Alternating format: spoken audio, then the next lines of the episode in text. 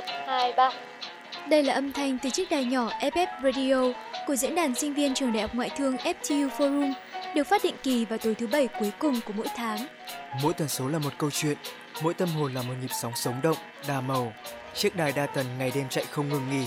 FF Radio hôm nay sẽ có gì?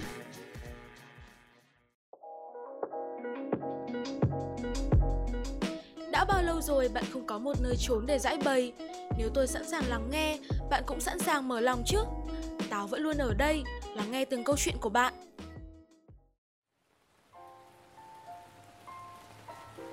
Xin chào tất cả các bạn thính giả của chuyên mục Những người bạn của Táo.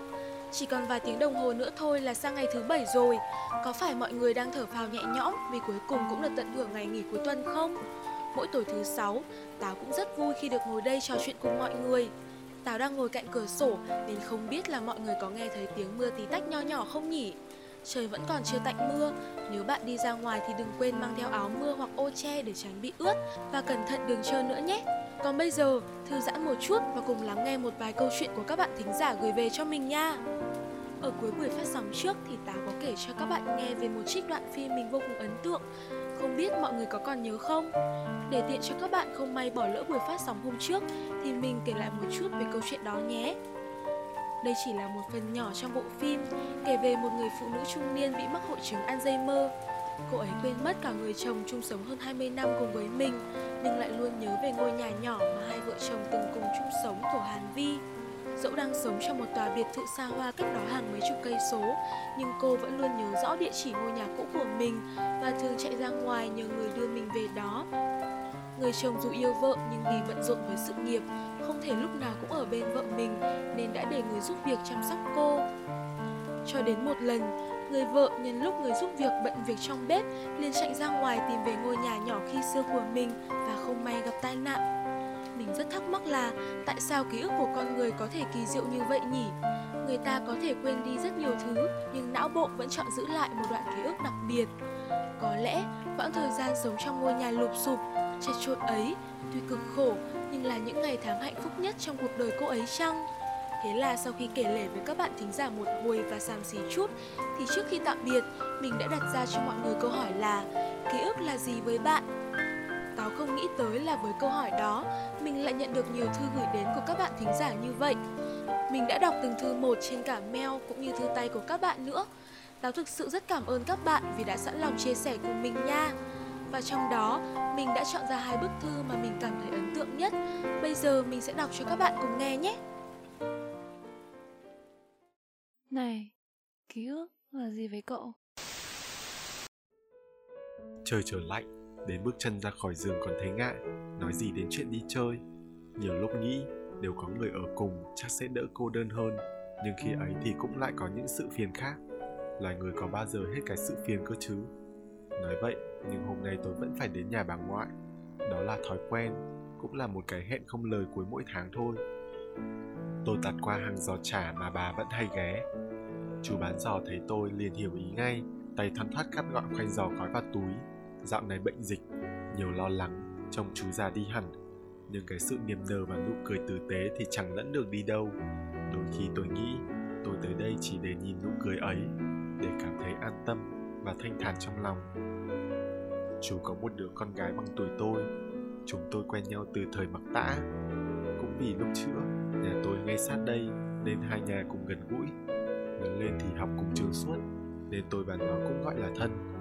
Nhà nó thì không khá giả, có cái nghề gia truyền làm giò nên gọi là đủ ăn đủ tiêu. Có điều, bố mẹ nó cũng nghiêm khắc với con, còn bạn tôi lại là đứa cá tính. Nó thông minh và thích chơi mấy thứ khác biệt, như hồi bé thì mê đánh liên minh. Lúc lớn hơn thì thích vẽ với thiết kế nhưng cũng ngót nghét gần 10 năm rồi tôi không gặp nó. Và sau này thì không biết có cơ hội không? Chuyện xưa qua đã lâu nhưng nó có về không? Tôi cũng chẳng rõ. Năm lớp 10, có lần nó giận bố mẹ nên bỏ nhà đi. Nó nghĩ chẳng có gì to tát Sẽ vào nhà bà ngoại tôi ngủ một đêm. Nhưng rồi rui sao Sáng hôm sau mẹ nó đi đón nó về Không may bị tai nạn.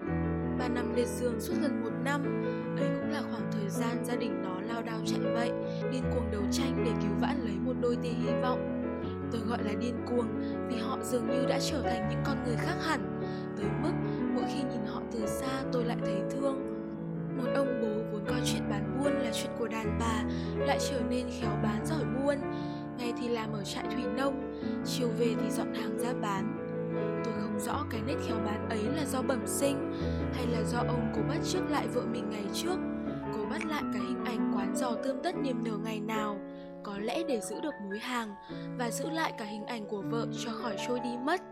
Một đứa con gái có đôi phần nổi loạn, giờ lại có những lúc trầm lặng đến lạ thường hay nó chuyển sang nổi loạn trong lòng mà tôi khi ấy không nhận ra được. Cũng như bố, hết giờ học là nó đi làm đủ thứ việc trên đời. Nó biết vẽ vời nên nhận cả việc thiết kế gì đó trên mạng. Có lúc, hai cha con họ như lặn mất tâm, nhưng mỗi khi họ xuất hiện cạnh bên, cất tiếng hỏi chuyện, tôi lại như quên mất những chuyện đã xảy ra, rằng hình như họ chẳng có gì thay đổi cả. Nó vẫn cười tươi và thi thoảng chọc tôi mấy trò quỷ quái trong khi bố nó thì luôn điềm tĩnh, mắt chăm chú và đôi tay thoăn thoắt gói hàng. Khi nhìn vào đôi mắt sáng của nó hay nụ cười hiền hậu của chú, tôi thấy như thể chính mình mới là người được an ủi, chứ không phải những người trong cuộc kia. Tôi thầm ngưỡng mộ họ về sự lạc quan, mạnh mẽ, kiên cường. Không sao đâu, tớ và bố vẫn ổn mà. Một ngày trời thu nổi bão nó đột nhiên chạy sang tìm tôi. Có lời gì cứ ngập ngùng mãi trên đôi môi đang run lên của nó rồi nó ấp úng. Người ta rút ống thở của mẹ tớ rồi. Vừa trưa nay.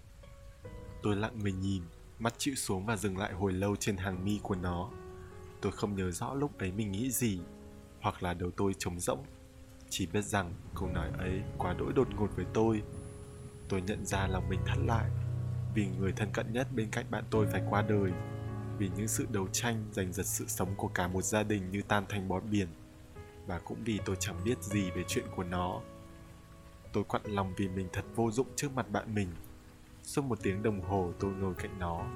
Hình như chỉ là ngồi đấy nghe nó khóc thôi, vì tôi không dám và cũng chẳng biết nói gì. Sau những ngày ấy, tôi một lần nữa bất ngờ, mọi chuyện trở lại bình thường. Nó đi học và vẫn nở nụ cười như thế bố nó thì vẫn bán giò trà để lo tiền nong cho nó, và vẫn làm nghề ấy từ đó tới giờ. Nhiều khi nhìn nó, tôi cảm thấy mọi thứ không chân thực, như một vết thương hằn sâu lại không gây đau đớn, hay một nỗi đau vừa mới đây thôi đã nhanh chóng tan đi. Có vài khi nhìn vào nụ cười của gia đình họ, tôi đã nghĩ người ta dễ quên đi thế sao? Hay vì người ta phải quên đi để tiếp tục sống? Dù sao năm ấy, tôi mới học lớp 11 quá nhỏ dại và ngu ngơ người ta đau lại cứ phải thốt lên rằng mình đau hay sao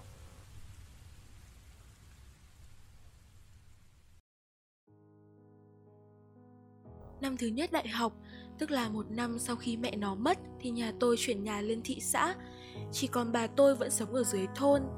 Còn nó thì hình như đi học ở trường sư phạm để nhà đỡ gánh học phí, rồi cùng lúc đi làm thêm để có tiền trang trải. Tôi cũng ít nghe về nó từ đấy cho đến tận năm cuối đại học. Tôi nghe được tin về nó lại là qua cuộc điện thoại của mẹ tôi, gọi dục tôi về để đến viện thăm nó.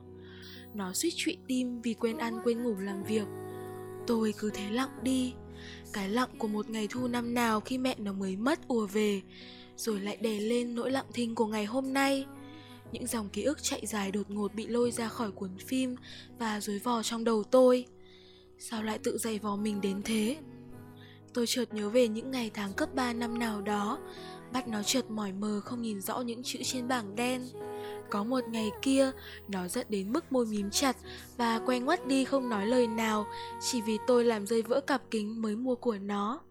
Một lần khác, nó đứng suốt 4 tiếng trước nhà cô giáo dạy toán chỉ để xin cô nâng điểm cuối kỳ.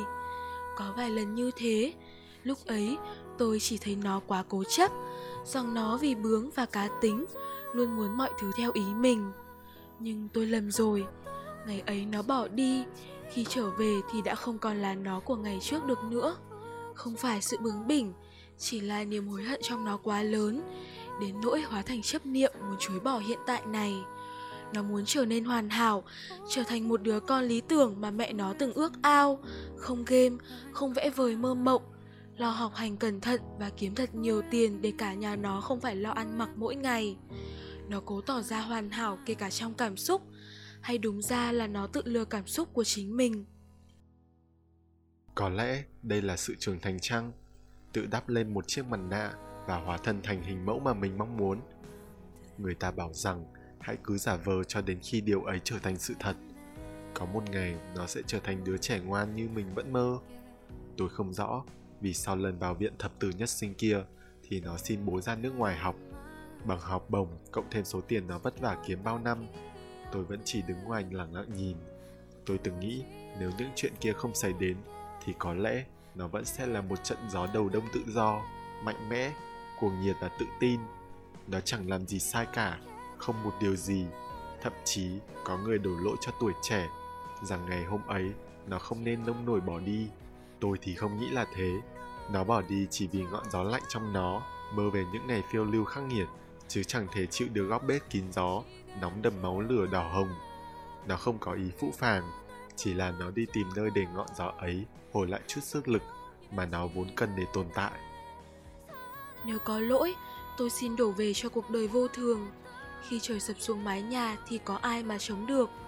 Cái vận rơi xuống với xác suất của một hạt mưa bụi ngày đông có khi người ta chẳng nhìn thấy nó, hoặc có khi nhìn thấy nó bay đi xa rồi, vẫn bằng cách nào đó vương lại trên tóc. Màu tóc nó đen và tóc cha nó đã dần bạc.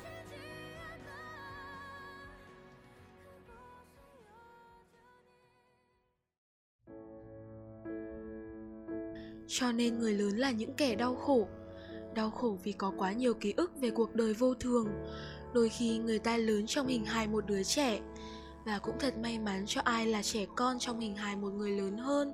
Vô tư và tự tại, không chút khổ đau, sợ hãi trong lòng.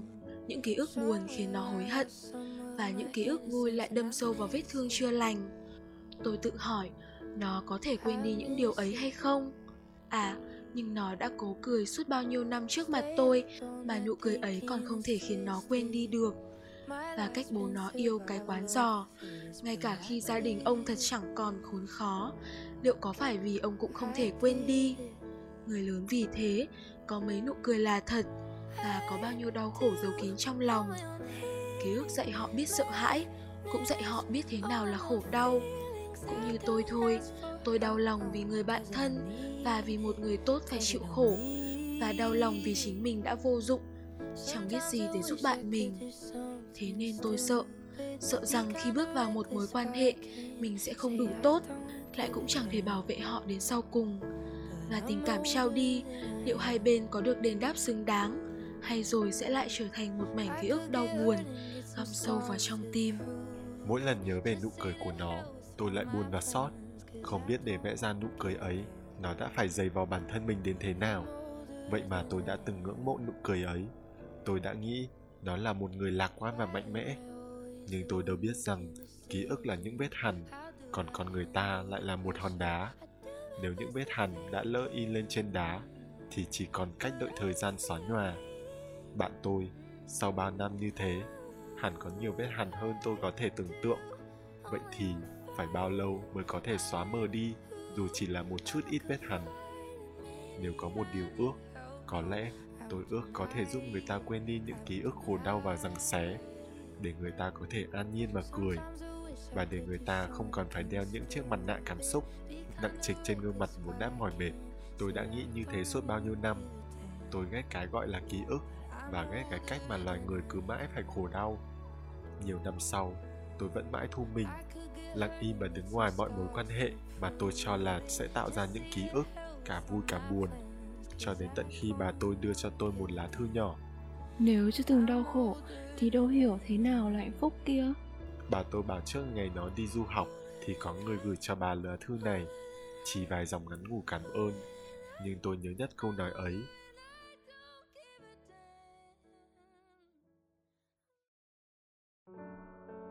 Có lẽ giờ nó đã sống tốt hơn hoặc đang cố một lần thử sống tốt hơn lúc trước. Tôi mong là thế còn tôi thì đến tận sau này mới hiểu được câu nói kia. Những vết thương khổ đau không phải thứ ta mãi nên nhìn chằm chằm, mà chính là vị mật ngọt ngoài kia, nơi ta có thể đưa tay ra với lấy. Khổ đau và dằn vặt không thể khiến ta trưởng thành, mà chính là khoảnh khắc ta dám đứng lên bước tiếp. Ký ức không phải là thứ làm ta sợ hãi và dè dặt sống, càng không phải thứ khiến ta phải tự dùng gai đâm chính mình để quên đi vết thương lòng. Ký ức là liều thuốc làm ta nhìn thấy đâu là thứ giúp ta trở nên tốt đẹp hơn. Khi biết dùng ký ức để nhìn ra sự thật và đón nhận bản thân, có lẽ khi ấy, ta mới thực sự được gọi là trưởng thành. Đúng vậy, người trưởng thành nhìn vào ký ức để tự mỉm cười với hiện tại, chứ không phải để day dứt về quá khứ hay sợ hãi với tương lai. Ví như khi vết hằn in trên mặt đá đá không nhìn về vết hằn khiến đá gồ ghề mà tự tìm góc tốt hơn để tiếp tục đẩy mình lăn đi thật ra không phải lúc nào quên đi cũng là kết thúc, và không phải lúc nào nhớ nhung cũng day dứt trong lòng. Bố nó mãi gắn bó với hàng giò chả là bởi ông trân quý những kỷ niệm cũ và cũng trân quý đoạn tình cảm với vợ mình. Ông của ngày xưa từng nghiêm khắc, nhưng những chuyện này xảy ra khiến ông mềm lòng. Ông có lẽ không cần điều gì hơn ngoài việc được gắn bó ở đây và những kỷ niệm này, và biết là mình có thể an tâm về con gái nó sống một cuộc đời tự do, hẳn sẽ hạnh phúc. Ông cũng vậy. Không biết cuộc đời có cho bạn một cuộc sống thú vị hay không, nhưng nếu chưa từng nhắm mắt cảm nhận hương vị cuộc sống tan trong từng hơi thở, có lẽ đắng cay mặn ngọt cũng chẳng thể hiện ra. Sống có trọn vẹn hay không và chọn gia vị nào cho cuộc sống ngập tràn ký ức này, còn tùy vào việc liệu bạn có bằng lòng với những gì mình có và có sẵn sàng mở lòng đón nhận hiện tại đón nhận mọi người. Và nếu ta quên mất vị ngọt là thế nào, hãy tìm kiếm một nụ cười ấm áp. Như cách tôi tìm kiếm nụ cười của chú, một nụ cười hiền hậu khiến tôi an tâm rằng bạn tôi cùng chú vẫn ổn và tôi có lẽ cũng sẽ như thế.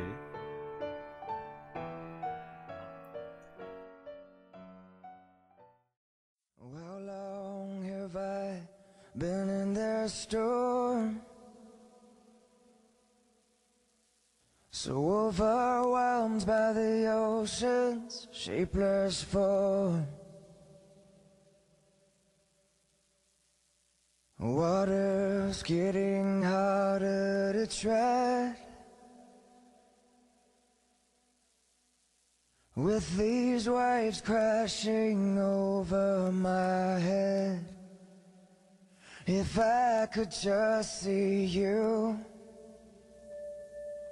everything would be alright. If I'd see you, this darkness would turn to light. And I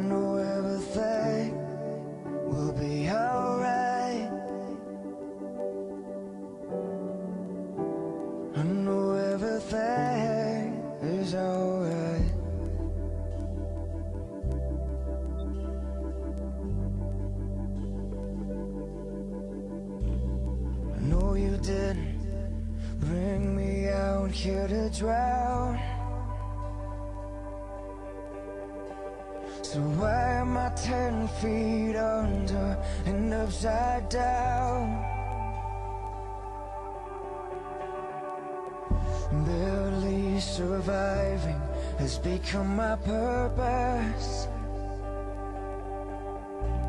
Cause I'm so used to living underneath the surface. If I could just see you, everything would be alright. If I see you, this darkness would turn to light.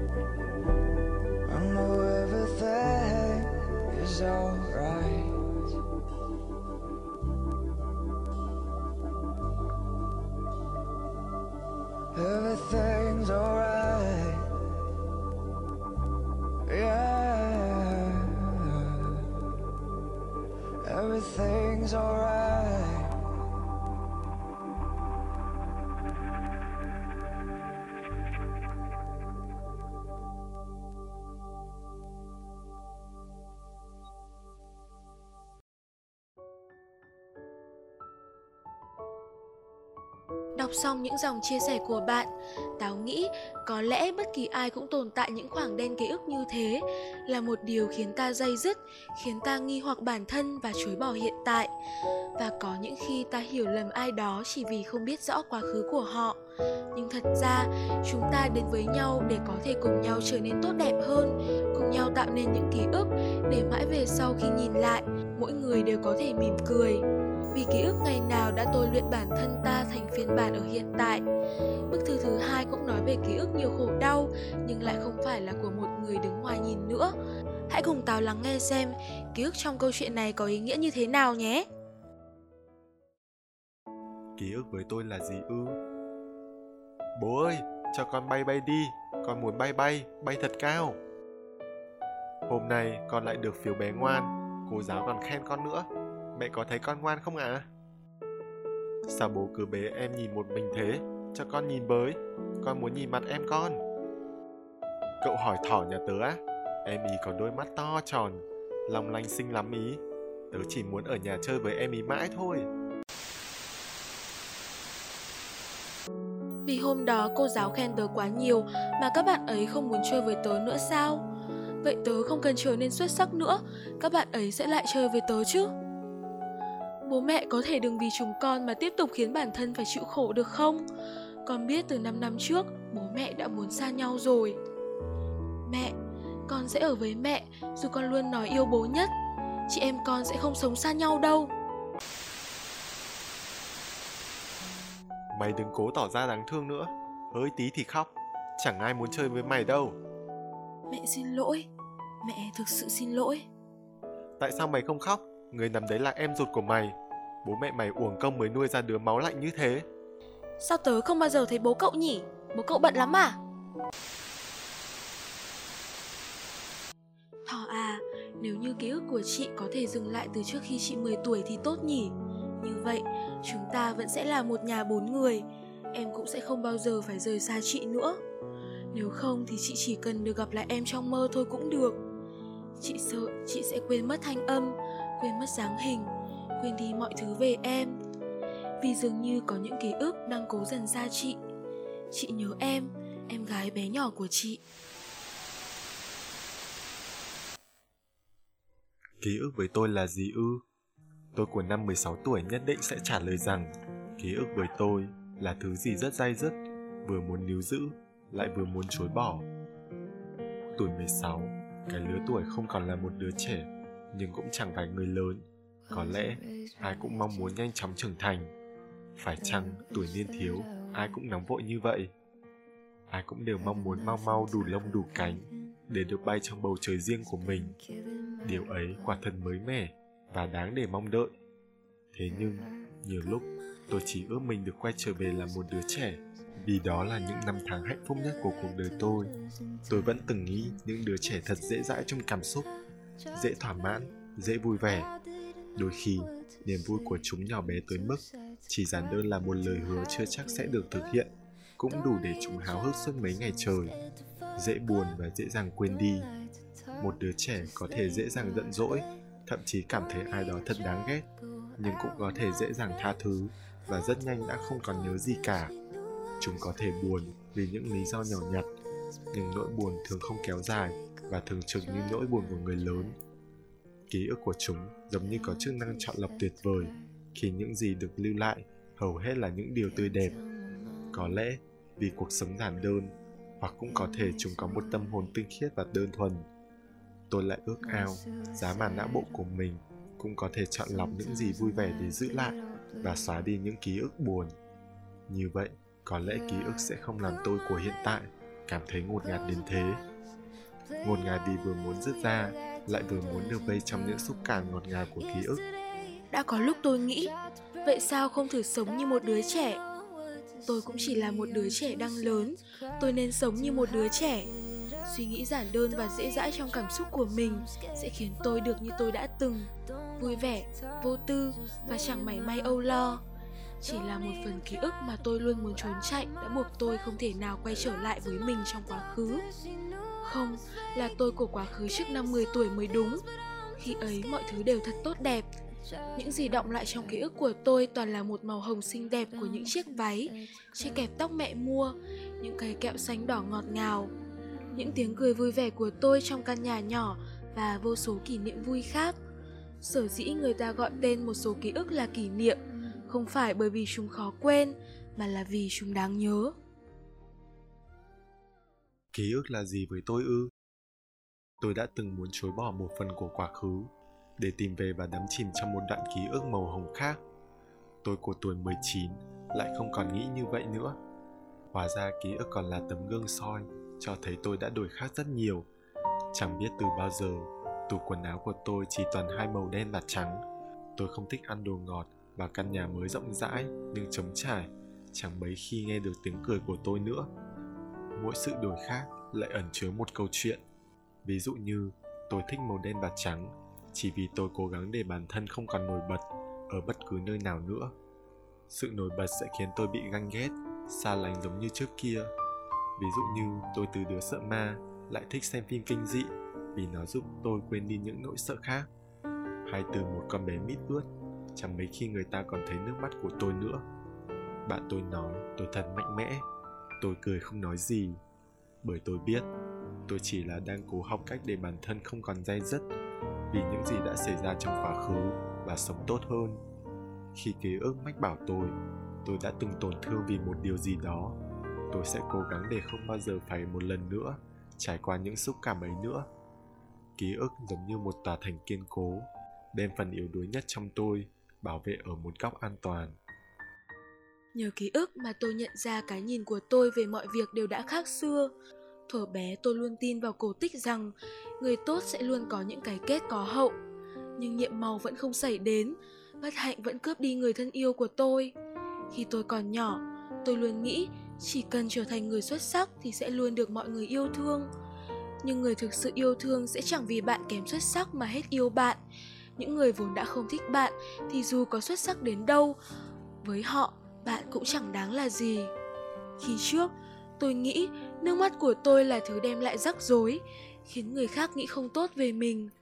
Bây giờ tôi mới nhận ra, nước mắt là thứ tôi không dễ dàng có được nữa, vì tôi đã quen kìm nén quá nhiều.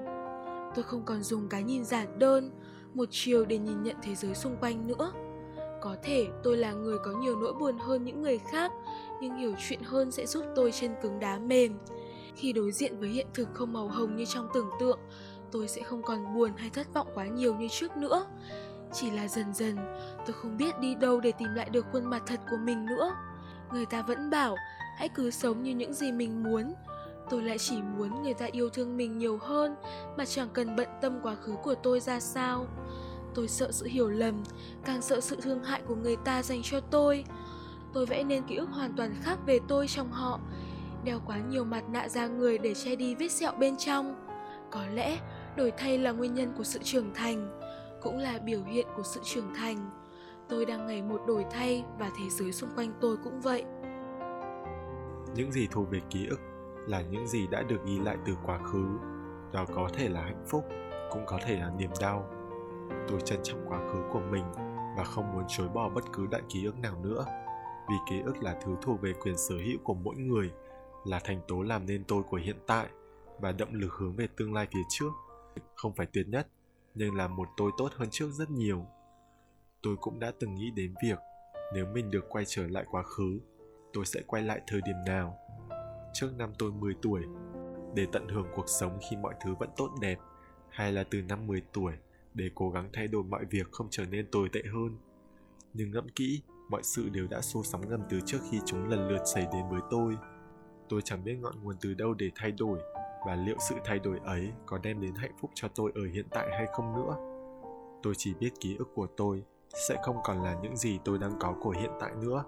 Giống như nỗi sợ bỗng nhiên bị mất trí, tôi sợ sẽ quên đi những người tôi yêu mến mà tôi đã may mắn gặp được họ sau này. Tôi nối tiếc những gì tốt đẹp mà tôi có được, nhất là chút ánh sáng le lói tôi tìm thấy trong bóng đêm mịt mùng. Năm tôi 17 tuổi, cậu ấy đã nói Khóc đi, có tớ ở bên cạnh cậu.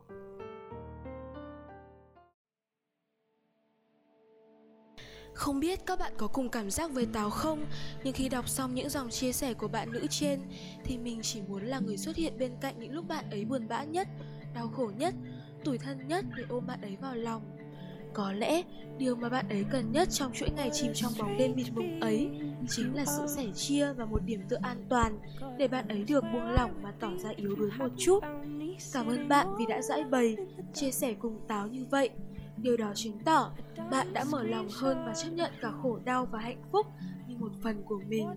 Mình nghĩ đó là một điều rất tuyệt vì nó giúp chúng ta sống vui vẻ và thanh thản hơn. Quả thực chối bỏ ký ức chính là chối bỏ chính mình vì ký ức đã vẽ nên tâm hồn chúng ta giống như quá khứ đã xây nên hiện tại vậy. Không biết là mọi người thấy buổi phát sóng của mình hôm nay như thế nào? Hy vọng là các bạn sẽ đều thích nó nhé. Có vẻ trời đã tạnh mưa rồi và chuyên mục radio của mình phải tạm dừng ở đây thôi. Và trước khi kết thúc buổi phát sóng ngày hôm nay thì Táo sẽ đọc cho các bạn nghe câu trích dẫn mình đặc biệt chuẩn bị dành cho các bạn nhé. Những ký ức đã cũ, nhưng khi nhìn lại, người ta vẫn sẽ thấy yêu thương đó hiện hữu. Người ta không thể quên, chỉ là chúng ta chấp nhận nó thoáng qua cuộc đời mình như một áng mây trôi cuối ngày. Bạn đang vui hay đang buồn? đang hạnh phúc hay cô đơn cũng đừng ngần ngại chia sẻ cùng với mình và các bạn thính giả khác của những người bạn cùng Táo nhé. Dù thế nào đi chăng nữa thì Táo cũng hy vọng là các bạn có thể tìm được chút gì đó bình yên và nhẹ nhàng trong tâm hồn sau khi nghe chuyên mục của Táo. Đừng quên bạn không bao giờ một mình đâu vì có Táo luôn ở đây sẵn sàng lắng nghe bạn. Xin chào và hẹn gặp lại! I used to shut my door while my mother screamed in the kitchen. I turned the music up, get high and try not to listen to every little fight. Cause neither one was right. I swore I'd never be like them.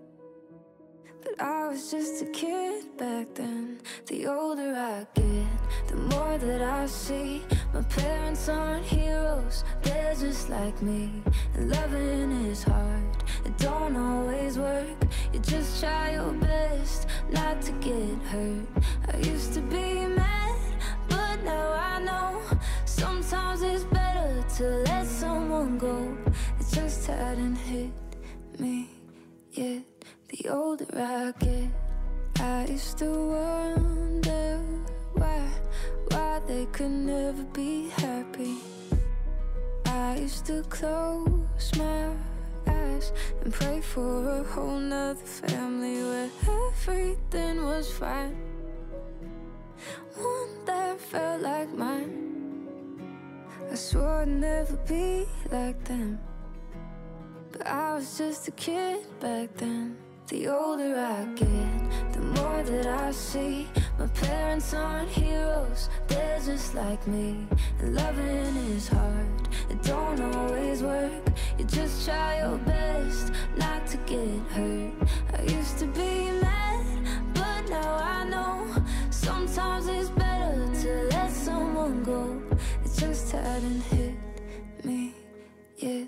The older I get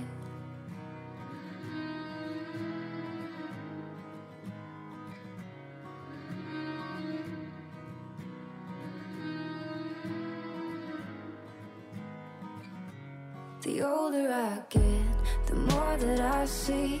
My parents aren't heroes, they're just like me. And loving is hard, it don't always work. You just try your best not to get hurt. I used to be mad, but now I know sometimes it's better to let someone go. It just hadn't hit me yet. The older I get.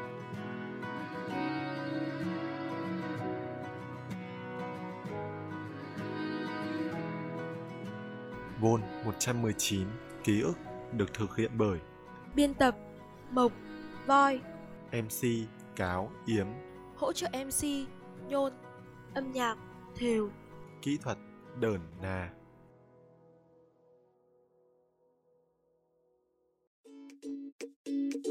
Khi đôi tay lắng nghe cũng là lúc trái tim mở lòng chia sẻ, những nhịp sóng giữa cuộc đời giao nhau để kết nối tâm hồn. Bạn, dù là của ngày hôm nay, của ngày mai hay bất cứ khoảnh khắc nào, cũng đừng ngại ngần cất lên tiếng nói bởi FF Radio luôn ở đây, phủ sóng từ trái tim bạn. Nếu có điều gì muốn nhắn nhủ, hãy gửi thư yêu cầu cho chúng mình về địa chỉ ffradio.fuforum.gmail.com Nhẹ như gió, Ấm như nắng ngọt ngào như những yêu thương. Đó chính là FF Radio, nối những bến bờ yêu thương.